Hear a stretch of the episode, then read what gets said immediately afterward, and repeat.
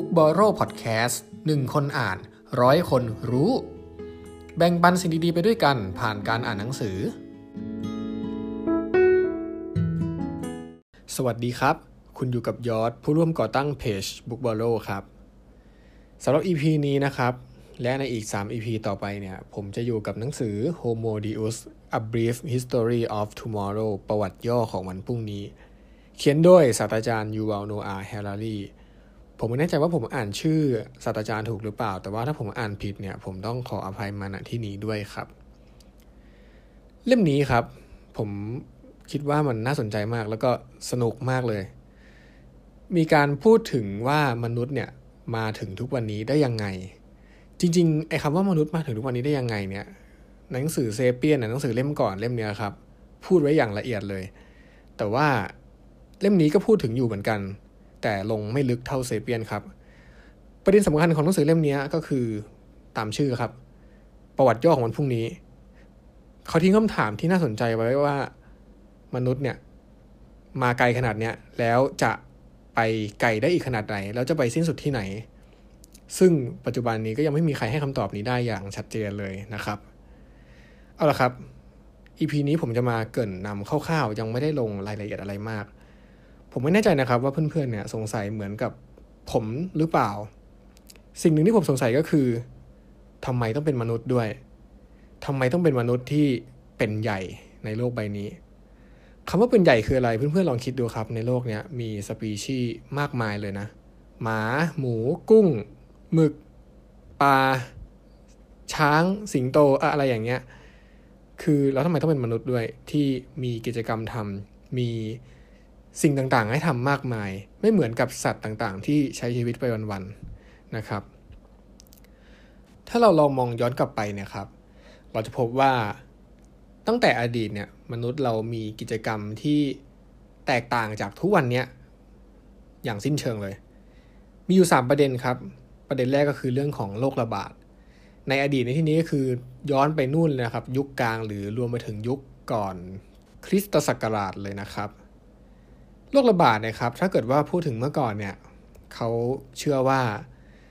เป็นเรื่องเหนือธรรมชาติ เป็นเรื่องของพระเจ้า เป็นเรื่องของวิญญาณร้าย ซึ่งเมื่อเป็นโรคป่วยเนี่ยเขาก็จะคิดว่าเขาป่วยเพราะว่าพระเจ้าสั่งให้ป่วย เพราะฉะนั้นวิธีการรักษาให้หายป่วยก็คือต้องสวดมนต์อ้อนวอนพระเจ้า เป็นหนทางเดียวที่จะรักษาให้หายจากโรคร้ายได้ ซึ่งในปัจจุบันนี้เราก็รู้ว่ามันไม่จริงครับ เราป่วยไม่ได้เป็นเพราะวิญญาณร้ายหรือเป็นเพราะพระเจ้าสั่งให้เราป่วย แต่เราป่วยเป็นเพราะสิ่งที่เรามองไม่เห็น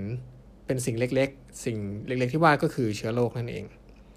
แล้วแน่นอนนะครับว่าทุกวันนี้เรามีวิธีการรักษาที่ทันสมัย เราไม่ต้องสวดมนต์อ้อนวอนพระเจ้าอีกต่อไปแล้วนะครับ ประเด็นต่อมาคือเรื่องของอาหารครับ มนุษย์ในอดีตนะครับ ประสบกับปัญหาขาดแคลนอาหาร หลายคนอดอยากแล้วก็เสียชีวิต แต่ว่าปัจจุบันนี้ครับ มันกลับกันเลยนะ สาเหตุการเสียชีวิตของคนส่วนใหญ่เนี่ยมาจากการกินมากไป อ่า ประเด็นนี้ผมว่าน่าสนใจ จากเดิมเนี่ยที่กินไม่มีกินแล้วเสียชีวิต แต่ว่าปัจจุบันนี้เสียชีวิตเพราะกินมากเกินไปทำให้โรคต่างๆ ที่เกิดจากการกินมากเกินไปตามมา วิถีชีวิตได้เปลี่ยนไปอย่างสิ้นเชิงเลยนะ และประเด็นที่3ครับก็คือเรื่องของอายุเฉลี่ย จาก 2 ข้อก่อนหน้านี้ครับก็คือเรื่องของโรคระบาดและว่าอาหารเนี่ยทำให้เราไม่ต้องสงสัยเลยนะว่าคนในสมัยก่อนเนี่ยอายุสั้นกว่าอายุ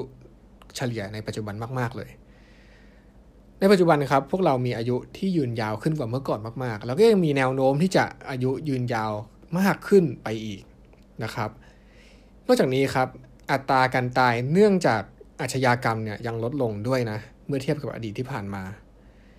ปัจจุบันนี้ไม่น่าเชื่อเลยนะว่า คนฆ่าตัวตายเนี่ยเยอะกว่าการก่อการร้ายอีก ซึ่งเป็นสิ่งที่น่ากังวลครับ ผมคิดว่าคำถามที่สำคัญก็คือ แล้วอะไรล่ะ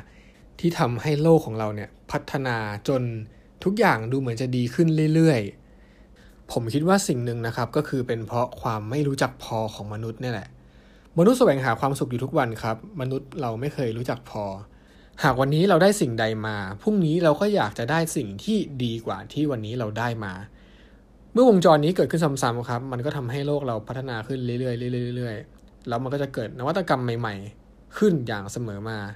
แล้วมันก็เป็นสาเหตุที่ทำให้โลกของเราเนี่ยพัฒนาไปในทางที่ดีขึ้นทุกวันโอเคนะครับ บางคนอาจจะรู้สึกว่า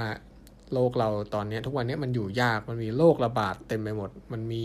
เหตุการณ์นู้นเหตุการณ์นี้เกิดขึ้นไปหมด แต่ว่าถ้าเรามองโดยภาพรวมนะครับ มองโดยภาพรวมมองแบบกว้างๆนะ เราจะเห็นว่าโลกเราดีขึ้นมาก ๆแล้ว ทุกวันนี้เราไม่จำเป็นต้องไปเข้าป่าเพื่อไปล่าสัตว์หาของป่า ทุกวันนี้เราไม่ต้องระวังตัวจากสัตว์ป่าที่ดุร้ายว่ามันจะมาฆ่าเราเมื่อไหร่ จะมากินเราเป็นเมื่อไหร่ ทุกวันนี้เราไม่ต้องปลูกพืชเพื่อหาเลี้ยงชีพ เพราะว่าเราสามารถทำอาชีพอื่น แล้วก็ไปแลกเปลี่ยนเป็นสิ่งต่างๆ เหล่านั้นได้ ทุกวันนี้เราสามารถเลือกทำอาชีพอะไรก็ได้ ที่อยากจะทำแล้วเอาเงิน ซึ่งเป็นค่าตอบแทนเนี่ยไปแลกสิ่งที่จำเป็นต่อการดำรงชีวิต ไม่จำเป็นต้องไปหาปัจจัยสี่ด้วยตัวเองอีกต่อไปแล้ว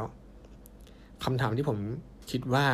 น่าสนใจอีกคำถามหนึ่งก็คือในเมื่อโลกเราเนี่ยยังไม่หยุดพัฒนาขนาดนี้ แล้วสุดท้ายมนุษย์ครับจะมีจุดจบอย่างไร โลกเราจะพัฒนาได้ไปถึงไหน นี่เป็นเพียงจุดเริ่มต้นครับ Homo sapiens ผู้ยังไม่รู้จักพอกำลังจะอัปเกรดตัวเองกลายเป็น Homo deus มนุษย์สายพันธุ์ใหม่ที่จะมาเป็นใหญ่แทนพวกเราในอีกไม่ช้า ขอบคุณที่ติดตามบุ๊กบอลโลนะครับ แล้วเรามาพบกันใหม่ใน EP ถัดไป สวัสดีครับ